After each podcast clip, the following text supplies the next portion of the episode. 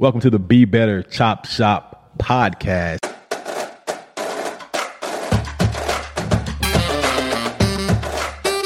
Why? Why is it the chop house, man? The Chop Shop, man, because we because we chop it up and dissect the information in here. I like that. Be Better World is a movement about empowering people.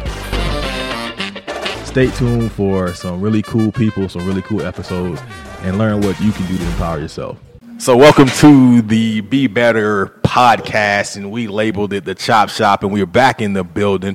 For those who haven't been a part of the Chop Shop with Be Better, our whole mission is about empowering people.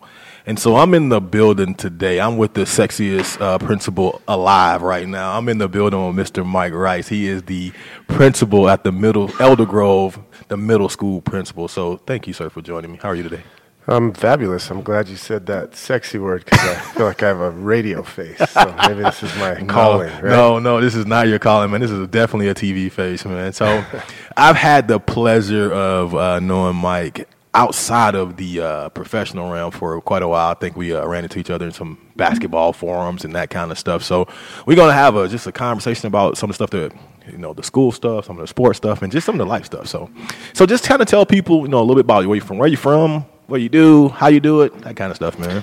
Well, I grew up here in Billings. Um, I'm a senior high kid, uh, born and raised here. Uh, played a lot of sports. Ended up kind of landing on football for college, and went to a D3 school in Minnesota, Concordia College, and played some football out there. Um, finished up school at Bozeman, where I kind of found my degree in health promotion. Um, my mom taught at West High for 40 years, and uh, you know, made quite a name for herself as the head of the English department. Part of the reason why I went to senior. So, uh, but she discouraged me heavily from going into teaching. Kind of funny enough, but uh, you know, she kind of throughout her career saw the change in parents and the accessibility that parents had to teachers. So she was very uh, careful with me with that. But it was always something I wanted to do. Coaching was huge. Um, so I dabbled with that health promotion degree. Uh, went to Boise, a couple other places, and just I kept. I ran into actually a, a guy by the name of Mike Patrick. He's up at Rocky Mountain College now. Um, he was a former teacher and football coach at West High.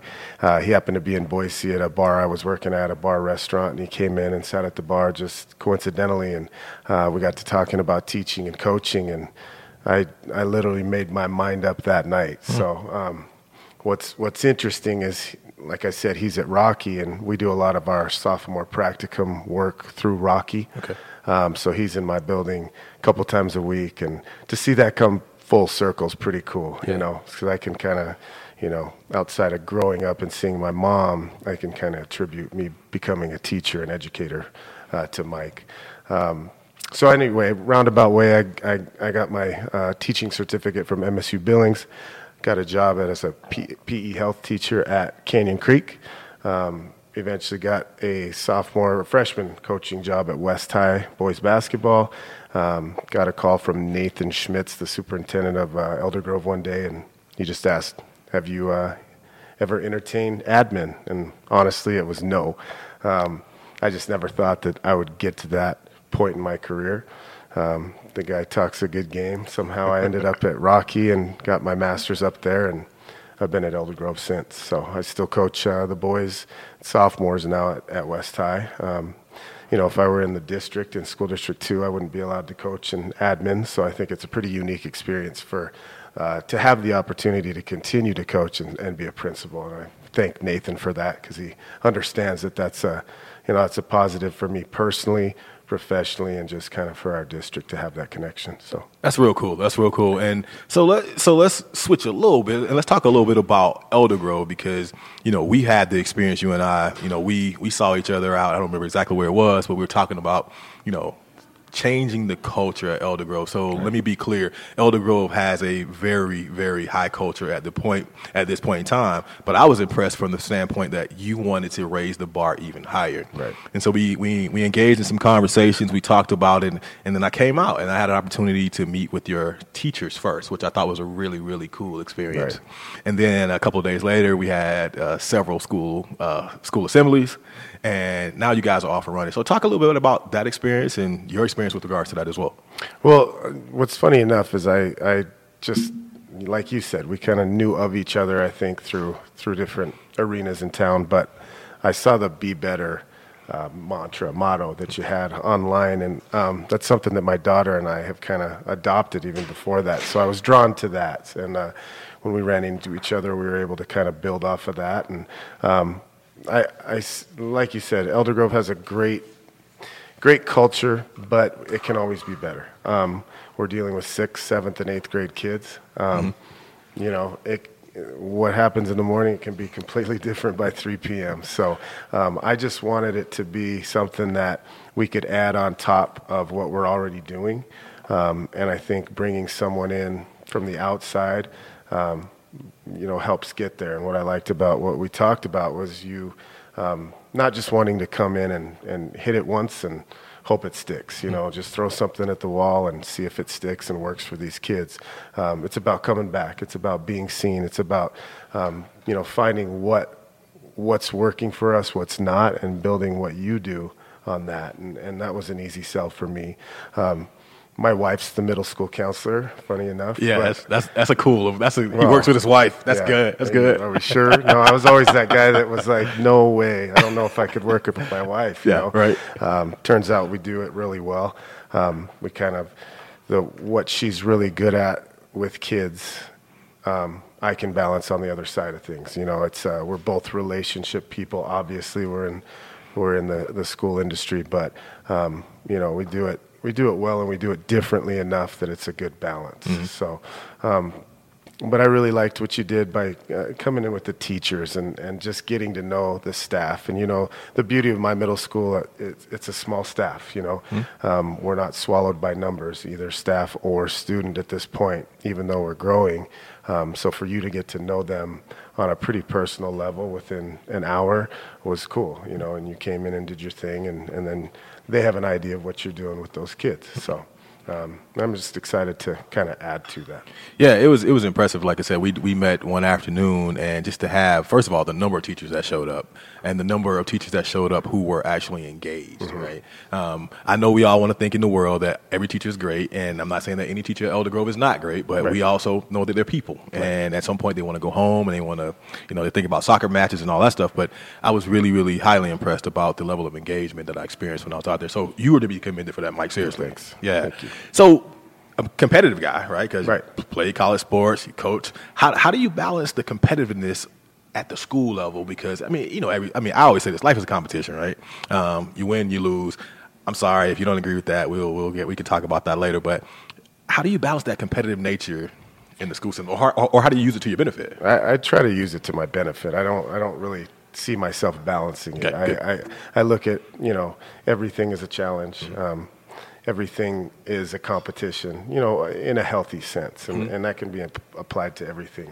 Um, you know, I want our school to be the best middle school in town. I want our staff to be the best middle school in town. And there's times where I, I mean, I can honestly say that is that is what we have out there. You know, and the like gauntlet said, has been thrown. By the way, know, just for record. Have some other principals in there. We'll chat. Right? But I mean, I just I feel like I live my life in in a way that you know I want to be the best. Um, and it's a daily challenge to try to get there.